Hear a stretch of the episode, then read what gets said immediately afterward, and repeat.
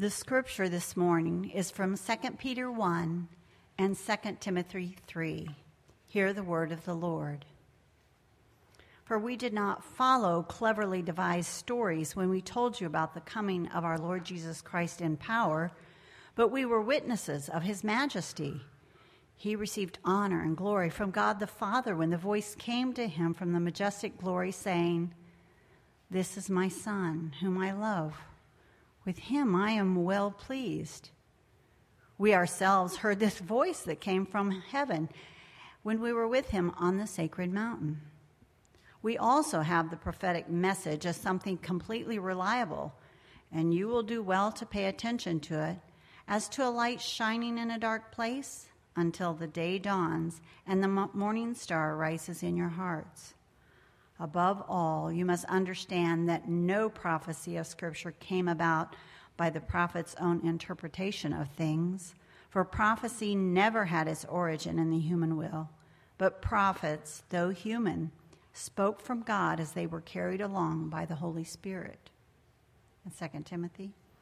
But as for you, continue in what you have learned and have become convinced of, because you know those from whom you learned it and how from infancy you have known the Holy Scriptures, which are able to make you wise for salvation through faith in Christ Jesus. All Scripture is God breathed and is useful for teaching, rebuking, correcting, and training in righteousness, so that the servant of God may be thoroughly equipped for every good work. This is God's Word. Thanks be to God. I know we say that a lot, thanks be to God, but you know, we've just sung Word of God speak and how beautiful that, that He has spoken. So say that with me one more time. This is God's Word. Thanks be to God. Let's pray.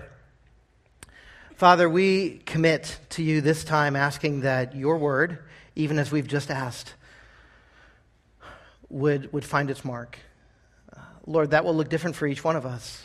And that's the beauty of your Spirit applying this word to 300 different situations, all in need of you, all needing your grace. And we pray, Lord, that you would accomplish your goodness and your pleasing and perfect will in us. Lord, um, for that to happen, this can't be my words, but your words. Not my thoughts, but your thoughts. If we pray it in Christ's name. Amen.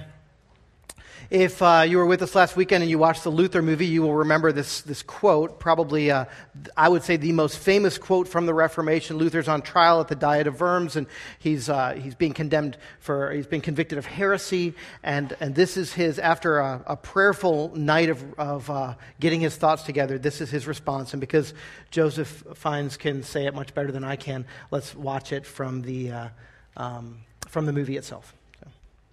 I am convinced by Scripture and reason, and not by popes and councils who have contradict themselves. My conscience is captive to the word of God. To against conscience is neither right nor safe.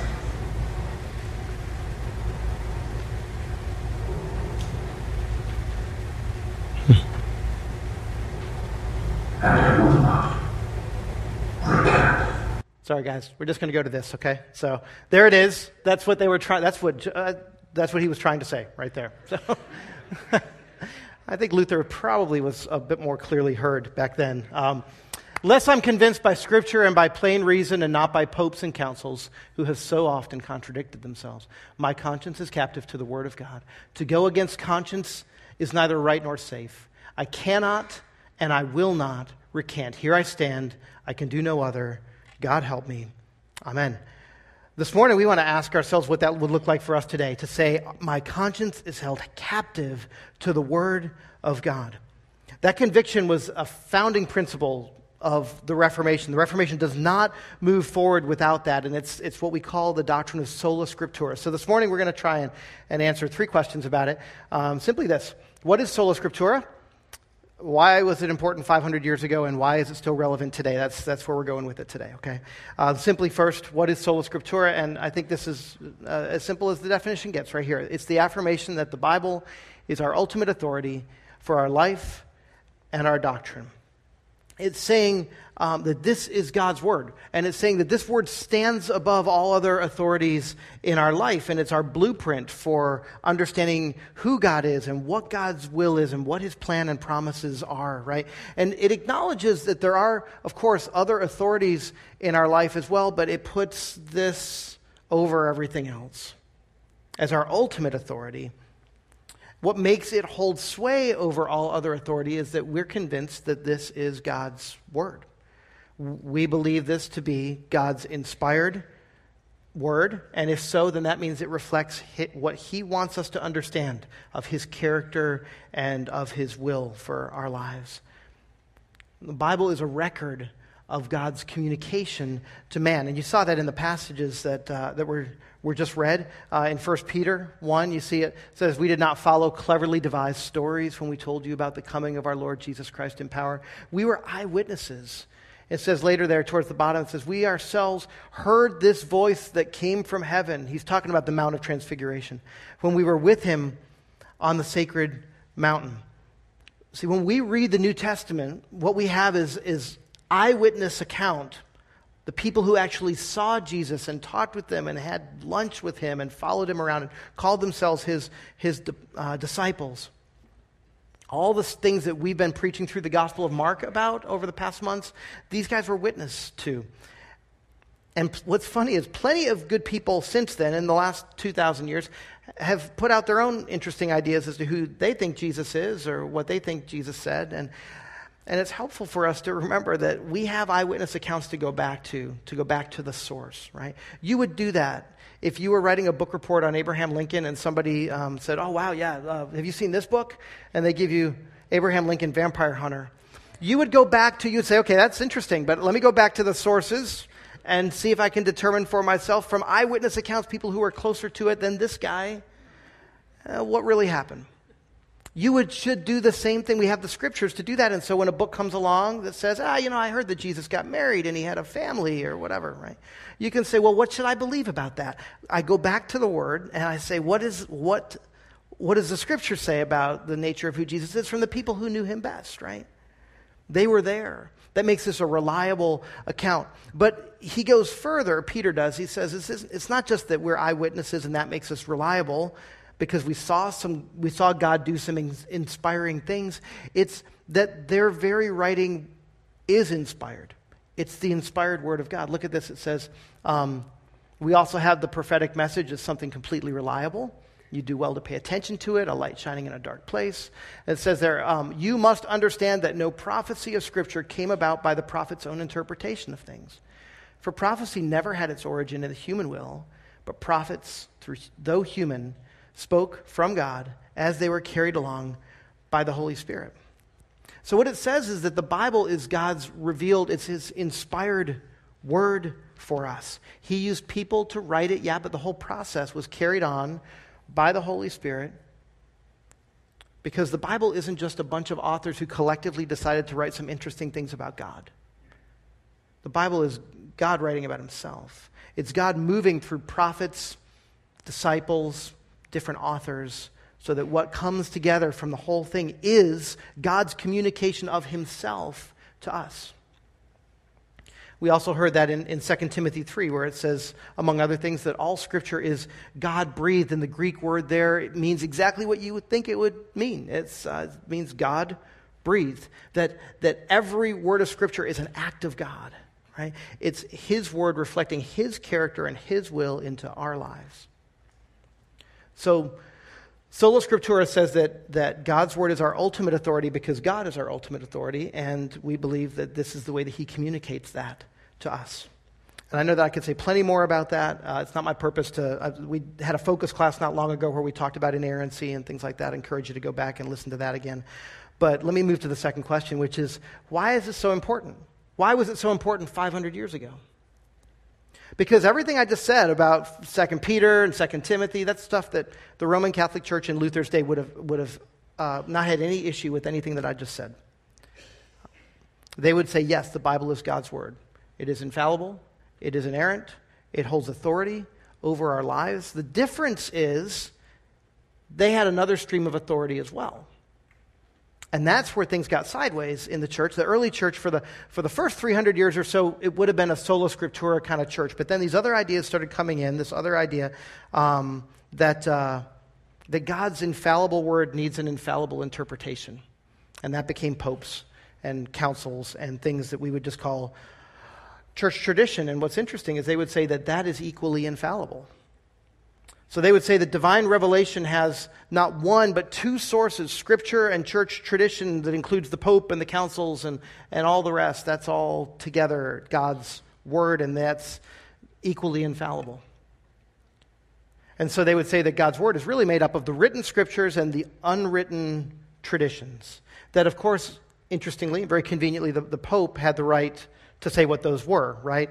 And the Pope, says the Pope, was never wrong. Here's some popes that developed this idea further and further. It said, Gregory the Seventh said, The Roman Church has never erred, nor ever, sh- by the witness of Scripture, shall err to all eternity. They were also very humble.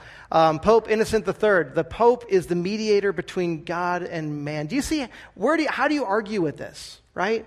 If you say you're always right, then the statement that you're always right is, you, you know, you believe that that's always right too. So Anyway, we declare, state, define, and pronounce that it is altogether necessary to salvation for every human creature to be subject to the Roman pontiff, the Pope. That's what Boniface VIII said in, in 1302.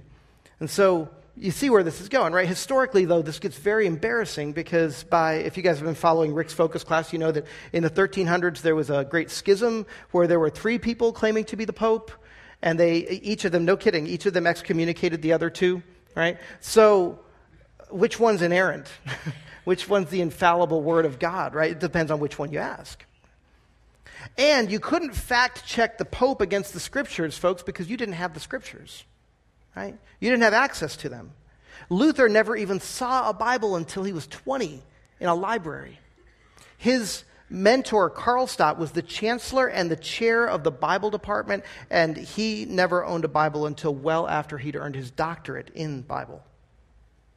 So, how do you know if a tradition is in keeping with the Bible? You just have to take the Pope's word for it. The Pope is never wrong. And so, you've got all of these uncontested ideas indulgences, uh, purgatory, sacred relics, sacred pilgrimages, sacred shrines, uh, pantheon of saints and saints' days and um, penance and last rites and all of these things. One example, I know Doug talked a couple of weeks ago about the idea of indulgences. Go back and you can listen to that. But another way that you could, quote, work your time off, work some time off of purgatory, either for yourself or for a loved one, was by viewing sacred relics. Um, and if you watched the Luther movie uh, last week with us, you know that um, Luther's benefactor, Frederick the Wise of Saxony, actually had a phenomenal collection of sacred relics, bones supposedly from the cross, or sorry, bones from the, from the, the wood, and, and, and bones of the, sorry, wood from the cross and bones from the saints. And you get it. You know what I'm trying to say. So. And when that went on display to the public, bad news, steep admission price, right? Good news, Vatican said this is how much uh, time you can work off. Just by viewing them, the act of viewing them, you can work off this much time in purgatory 1,902,202 years and 270 days.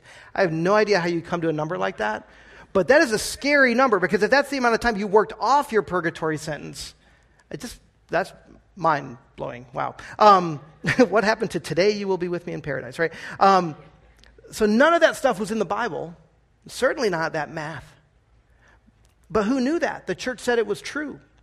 So you did it. It's tradition. Why do we do it? I don't know. It's tradition.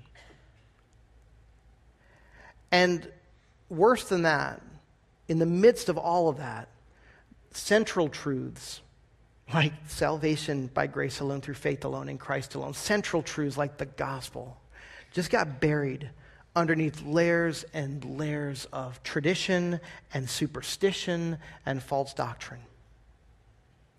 So Luther's audacity wasn't in saying that the Bible was inerrant authority, it was in him saying that the Bible was the only inerrant authority. You remember the quote? He says, whoops, it should be right here. The quote says, Unless I am convinced by Scripture and by plain reason, and not by popes and councils, who have so often contradicted themselves. Guys, I know that looks like a parenthetical statement. There is nothing parenthetical about that statement. He came to say that in debates more fully and, and uh, he fleshed that out more. But right here, he is saying popes and councils, they err, they make mistakes, they contradict themselves. And instead, he says, My conscience is captive to the Word of God. The other conviction, by the way, that was, that was popular in the church at that time, that was kind of standard practice, it was this conviction that the scriptures are not sufficiently understandable for the common man, that they cannot be interpreted rightly except by those who have been authorized to do so. So, folks, even if you lived 500 years ago and you could get your hands on a Bible and you read Latin, tough, you probably still won't understand it. Why? Because you can read a verse and you might think that you know what it means, but you don't really know what it means. You don't know the hidden meaning, the allegorical meaning. These guys loved allegory, and they would just layer allegory after allegory about beyond the surface reading. What do these things really represent? My, one of my favorite examples of this is Bernard of Clairvaux, 12th century. Good guy, did some good things for the church. This is how they wrote back then, though. He's talking about Song of Songs, verse 10, chapter 1, which says, um, the, the, the, the lover is saying to the beloved, Your cheeks are lovely between earrings, your neck with a necklace. And I know you, know you think you know what that means, but you don't know what that means. This is what it means. It means the heavenly goldsmiths to whom the task is committed promise that they will fashion resplendent tokens of truth and insert them into the soul's inward ears. I cannot see what this may mean if not the construction of certain spiritual images in order to bring the truest intuitions of divine wisdom before the eyes of the soul that contemplates to enable it to perceive as though in a puzzling mirror what it cannot yet gaze on face to face. It keeps going like this, guys, for several pages about this verse which probably just means you have a nice face, I like your earrings, that's a cool necklace right? and so the Bible, you can imagine with all of this mess, the Bible was seen as, as incomprehensible and inaccessible. Which is great if you're the one in power because everyone's going to come to you and say, Tell me what it means, and whatever you say it means, that's what it means. Luther had a very different conviction. He believed that Scripture is clear on its central teachings and that it can be understood by those who read it. Imagine that. It's not some dark, mysterious, obscure book that belongs in some ivory tower where only those qualified come up there and get their visions from on high and bring them down from the mountain. It's good news for everyone. And if it is understandable by everyone and good news for everyone, then it should be in the hands of everyone. That was Luther's conviction. And so it's time to translate the thing into German. And when he said that idea to Staupitz, his mentor, Staupitz said, Martin, can you imagine? He was against it. He said, Can you imagine what would happen if we gave the Holy Bible to every common man? What would happen? And Luther said, Well, Father, I think that we'd have more Christians. He also said this A simple layman armed with Scripture is to be believed above a pope or a council without it. That was a popular sentence with the Vatican, as you can imagine. He wanted to arm the layman with God's truth. By the time Luther died in 1546, it is estimated that a half a million Germans owned a Bible. Isn't that awesome? I mean, yay, Gutenberg, yay, Luther for that. A half a million Germans. Sola Scriptura was a crucial rediscovery. What I'm trying to say in summary is this it, it, meant that the Bible is our ultimate authority, it meant that the Bible is understandable. And those were profound ideas 500 years ago that instead we're working, uh, so many ideas working against it to bury the Bible underneath a pile of all kinds of other traditions and mess. It is, if it is God's word to us, and if it is understandable to us, then the most obvious thing in the world is that it should be accessible to us, that it should be translated into the common language, and that we should all be able to read it and understand it and submit to it. That's the idea. So, why is that relevant today? And I know we could create dozens of reasons. I'm only going to focus on three because I'm Presbyterian and you're only supposed to do three. So, that's how it works. Sorry, guys. Amen. Preach it. So, why is it still relevant today? Let me start with the obvious one, I think. Um, Sola Scriptura reminds us that we're a people under authority. I hope it reminds you of that as I describe this. You are not your own authority. Sorry. Google, you are your own guru, and see what you find. It's pretty hilarious. Google, you are your own highest authority, and you will find some great, weird quotes out there. It is conventional wisdom today that maybe we wouldn't say it as strongly as this, but we, it's assumed that each of us is autonomous and free to do what we want to do according to the code that we think is best for our own lives, that we construct ourselves. And maybe we wouldn't say that we do that, but if we're honest, we do that in all kinds of ways. It is so much more likely for us to come and put ourselves over the Bible than to put the Bible over us. And we'd like to say that we're, in theory, this is where we are. But in practice, sorry, that this is where we are. But in practice, it looks like this. It says, well, yeah, I believe in the Bible, but I don't believe the hell stuff in there. Right? Or I'm a fan of the Ten Commandments except the fourth one, half the fifth one. Other than that, I'm okay with it. Or um, I know that the tithe seems to be important somehow, but I doubt that it applies to my situation today, right? We put ourselves over the Bible. It's cafeteria style. I like this one, like this one, like the love and grace. Don't, don't much care for this one. Going to leave that out. Selective submission is just another word for insubordination. We're called to submit to the whole counsel of God because it's His word. We also fail to live under authority, not just by our attitude towards the scripture, but also by just ignoring it altogether, which I'm sure that all of us at various times in our lives, and maybe even this morning, would say that we're in a period of. We want to hear from God. We say we want to hear from God. I wish that He would speak, Word of God speak.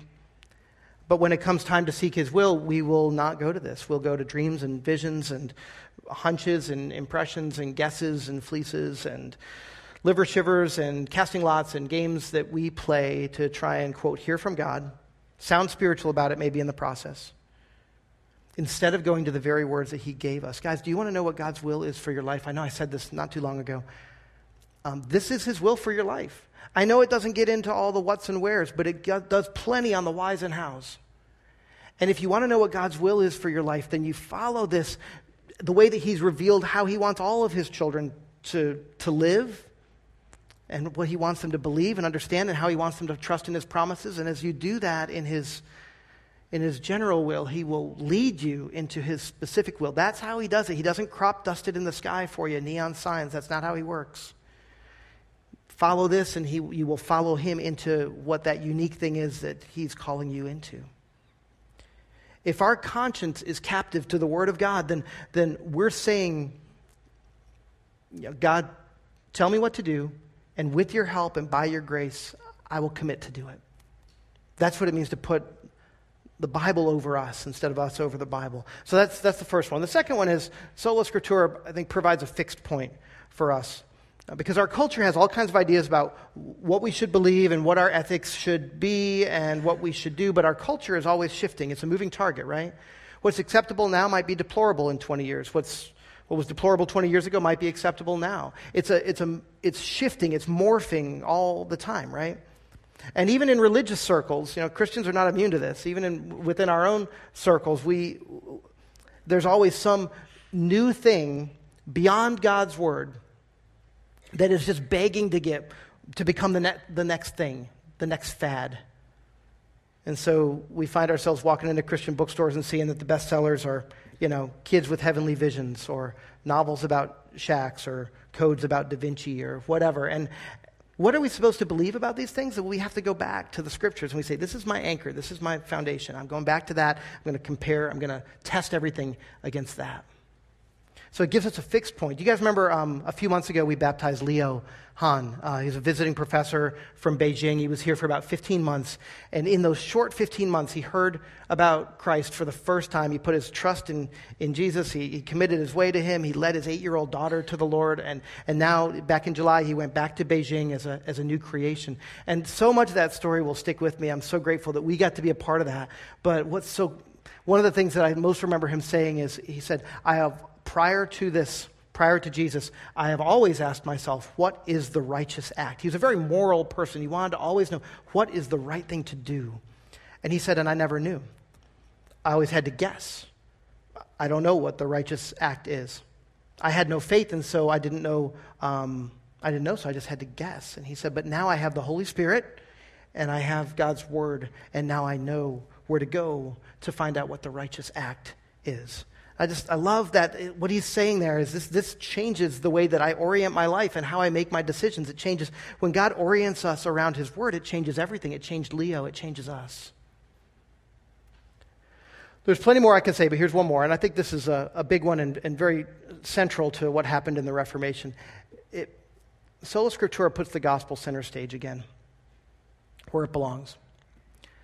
The reformers reclaimed the authority of the Bible um, when they did that, it allowed them 500 years ago, and it allows us today to clear away all the cobwebs, all the mess, and to be able to see clearly what God's promises are and what the gospel really is, not just what some people through the years have decided to make it into, but what, what Jesus really said it was. To see what Jesus has done for us, to see a complete story here, cover to cover, of God's pursuit of his people. This is, this is not a list of rules, this is not a hall of heroes. This is a love story. This is God pursuing his people and drawing them into a place where by faith they could find that there is no condemnation for those who are in Christ. We get to see for ourselves how we're declared right with God. I don't have to guess anymore about praying to saints and relics and wondering if I bought enough indulgences to make God happy. And when we hear something that doesn't sound like the gospel, we know when some church leader starts saying crazy stuff, we can go back and say, no, that's wrong. Here's the gospel. You can do that.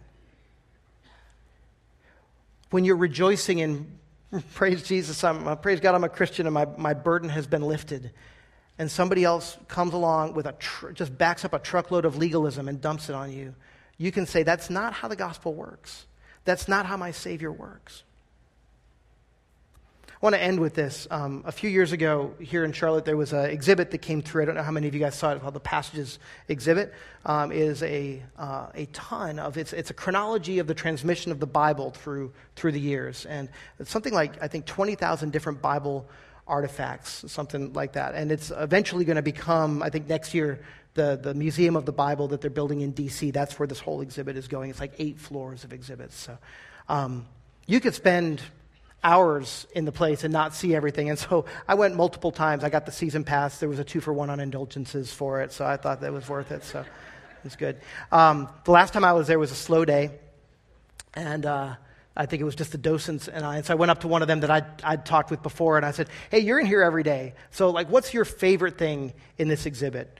And um, so he walks me over to this this thing that I. I'd, I'd seen it, but I hadn't seen it. You know, when you just you, you you'd read it, you looked at it, but you just didn't realize the significance of it and hear, until you hear the whole story. Um, it was a 1535 edition of William Tyndale's New Testament.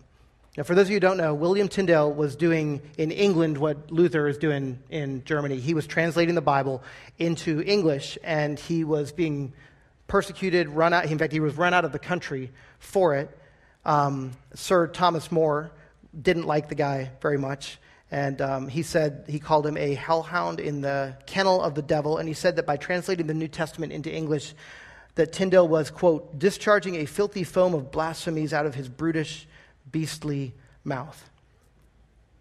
So I'm standing over this 1535 edition of Tyndale's New Testament, and the docent says, um, This is the edition that he was working on uh, when he was in prison right before his execution. Um, there are only four copies left in existence, and this is what he died for. Sobering, right? Tyndale was run out of English, England for his translation work. He went to, actually went to Worms for a bit in Germany, and he eventually ended up in Antwerp. The Bishop of London pursued him, the Bishop Tunstall. He realized that um, what, what Tyndale was doing was uh, uh, he was uh, translating the Bible into English. He had a printing press going, and then he was shipping them back into England through the cloth merchants. Cloth was the family business for the Tyndales.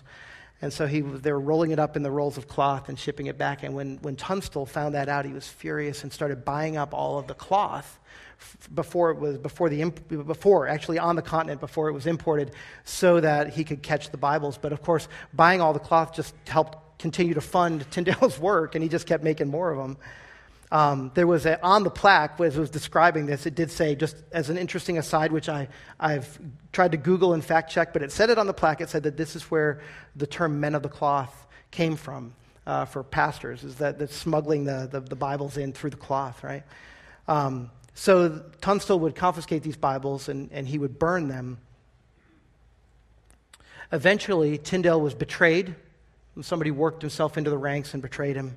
He was imprisoned in a castle near Brussels on October 6th, 1536. Happy 481st anniversary of that one. He was strangled, burned at the stake. His ashes were thrown in a river. His last words were, Lord, open the King of England's eyes. And presumably that happened because it's beautiful that although this happened in 1536, that several years later, um, the king uh, commissioned uh, an English translation of the Bible, and eventually a king named James, perhaps you've heard of him, in 1611, uh, commissioned the King James Bible. Um, it's believed that about 75% of it is a direct plagiarism of William Tyndale, which I'm sure he would have no issues with. Folks, um, someone died to hand this to you. Uh, multiple someones died so that you could have this you wouldn't have to trust what your pontiff or your pastors say this means. You can read it for yourself. In fact, you're encouraged to. It's your life, it's your breath. Not to be overly dramatic, but I picture if some messenger came in here with arrows in his back and handed us a letter and said, Message for you, sir, and as his last breath hands us this note, I just picture that I would treat that with some gravitas as I realized that he gave his life for that. I would treat that message with heavy sobriety. If we did that with our Bibles, there would be no lost and found. no offense to any of you who have ever lost a Bible and lost and found. In fact, this one I think had a tour of duty in the lost and found at one point. Um, but we would be clutching these things so close to our chests. You know how you just intuitively know if your wallet's missing, men, or if your purse is missing, ladies? I think that would be our instinct on the Bible if we truly understood what this is. And we would cherish it and we would read it and we wouldn't just Google it when we need a verse. We wouldn't just depend passively on whatever uh, the, the pastors decide to put up on the screen, but we would grab the Bible. We'd be walking in here hugging our Bibles, recognizing that we're ready to wrestle with God's word because this is life to us. I don't mean to meddle too much, but I'm curious if you even are using your Bible as opposed to just, you know, a web search. Um, how dusty is it? How, how regular a part of your week is it? A regular part of your day? We need this, guys. This is how you want it. You want to hear from the Lord? This is how you hear from the Lord. We see in history a host of people who gave their lives to say, message for you, sir. they gave their lives to hand that off to us. The reason that it's worthy of our attention, though, isn't because of that. It's not because some people died to give it to you. It's because their conviction over why they did that should be our conviction as well. I shouldn't love this because 500 years ago some English guy died for it or some German guy went to prison for it that definitely gives it some gravitas. But the real reason that I grab a hold of this, right, is the same reason that it was worthy of their attention, because they believe it to be God's word.